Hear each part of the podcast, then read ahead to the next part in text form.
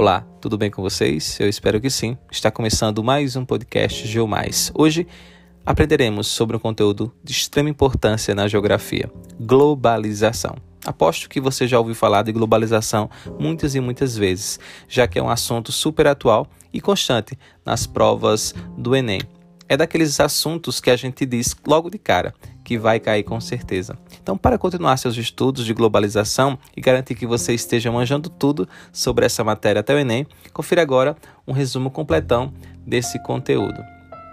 Para começo de conversa, é importante destacar que muitos autores dizem que a globalização teve início nas grandes navegações, mas foi na década de 70, com as inovações técnico-científicas, que a velocidade no fluxo de informações e mercadorias deu salto para o que conhecemos hoje. Contudo, não foi apenas o campo da economia e da informação que foi atingido pela globalização. A política também teve sua agenda profundamente afetada proliferaram os blocos e os organismos supranacionais, assim como a cooperação internacional entre ONGs e de cidadãos compartilhando dados, fator importante para aumentar a visibilidade dos governos e de suas ações.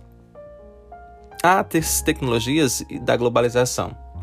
Os avanços tecnológicos da década de 60 e 70 foram cruciais para o desenvolvimento da globalização. Inovações como a internet, os cabos de fibra ótica e os satélites possibilitaram maior fluxo de informações em um menor período temporal. Agora, o mundo conseguiria comunicar-se com todas as suas partes em tempo real. Embora a globalização pareça um conceito abstrato, é importante notar que essas inovações correspondem à sua base infraestrutural sem ela, seria impossível um mundo globalizado. E quem seriam os atores da globalização? Bem, a globalização ela possui diversos atores que a possibilitam e que interagem entre si, criando novos arranjos no cenário mundial. Cada um deles tem sua importância e suas características singulares no processo de mundialização. Citado anteriormente, a infraestrutura técnica típica da terceira revolução industrial é entendida como ator da globalização, porém ela não é a única. Os estados nacionais, as empresas, as ONGs, os organismos supranacionais e o mercado financeiro também são importantes agentes desse fenômeno. A infraestrutura técnica é responsável por apresentar as possibilidades da globalização. A tecnologia da informação através da internet reconfigurou é bem verdade, a maneira como os seres humanos se relacionam e observam o espaço. Hoje, imagens e vídeos podem correr o mundo inteiro, né? Através aí da internet, tornando a divulgação de notícias mais rápida e menos polarizada. Porém, é importante relativizar o acesso à internet e às tecnologias da informação, já que grande parcela da população mundial ainda tem problemas para utilizar essas ferramentas. Os estados nacionais eles também são importantes atores no processo de globalização. São eles que possuem soberania territorial do país, né? assinam tratados econômicos e decidem o que entra ou sai daquele território. O controle alfandegário, as taxas de importação, exportação e o controle migratório são algumas das ações de um Estado que influenciam a globalização. As empresas estão presentes no nosso cotidiano através de seus produtos, investimentos, propagandas e empregos. No mundo globalizado, as empresas têm um importante papel ao criar um padrão de consumo e desfragmentar a sua produção ao redor do globo, né? criando uma rede de produção global típica da terceira revolução industrial.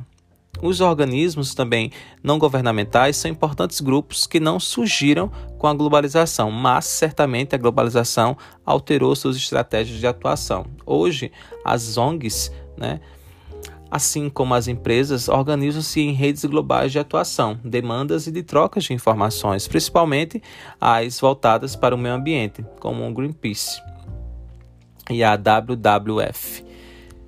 E os organismos supranacionais, como os blocos econômicos OMC, OMS e os fóruns internacionais, são importantes para a criação de uma escala acima da nacional, a escala global, para a tomada de decisões e mediação e também deliberação.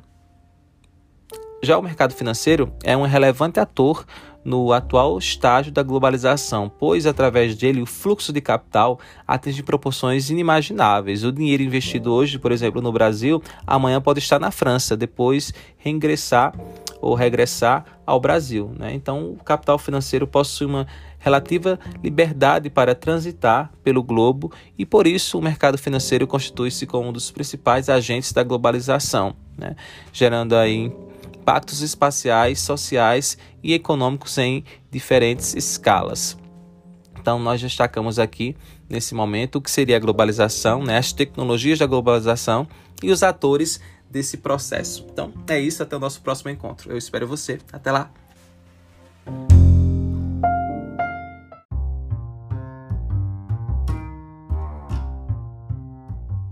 Olá, tudo bem com vocês? Eu espero que sim. Está começando mais um podcast Geomais. Hoje trataremos de um conteúdo bastante interessante: a nova ordem mundial, a reorganização política internacional. Iremos descobrir tudo sobre a nova ordem geopolítica mundial e também estudaremos para o Enem, o Exame Nacional do Ensino Médio. Esse assunto é bem recorrente nas provas desse exame.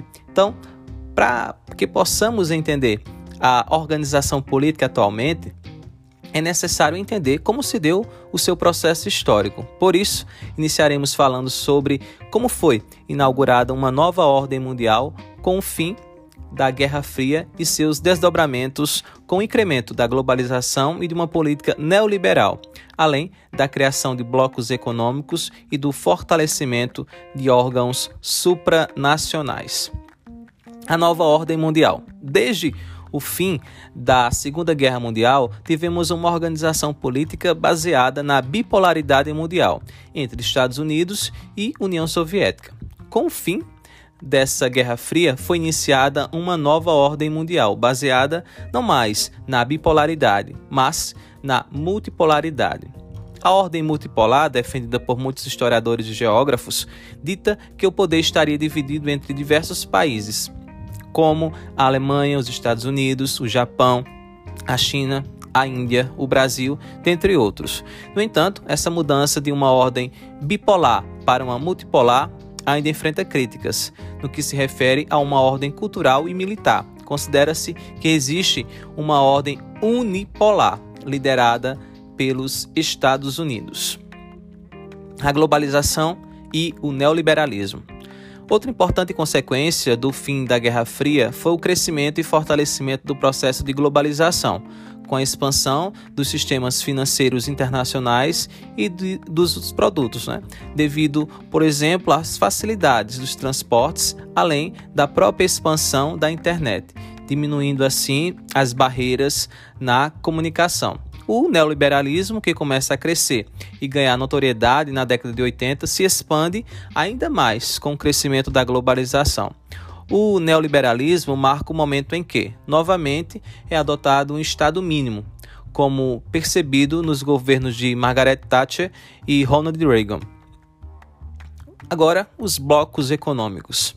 Apesar da criação dos blocos econômicos remeterem à década de 50, né, remeter à década de 50, com a formação da Benelux no pós-Guerra Fria, esses blocos começaram a ganhar maior importância.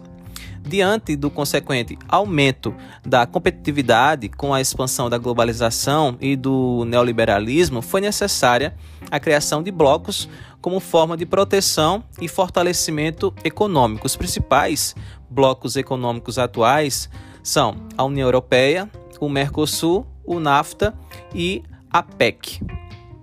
Agora falaremos sobre a ONU e os órgãos supranacionais. A ONU foi criada no fim da Segunda Guerra Mundial e tem como principal objetivo tentar representar todos os povos do mundo em busca da paz, direitos humanos, desenvolvimento social e econômico, dentre outros objetivos. Nesse sentido, a ONU, a Organização das Nações Unidas, possui uma série de subdivisões para conseguir possibilitar esses objetivos, como a OMC, que é a Organização Mundial do Comércio, a Organização Mundial de Saúde, OMS, a Organização Internacional do Trabalho, OIT, e o Banco Mundial e o Fundo Monetário Internacional, FMI. No entanto, há intensas críticas a atuação da ONU, que seria considerada limitada por não conseguir representar efetivamente todos os países e grupos étnicos do mundo.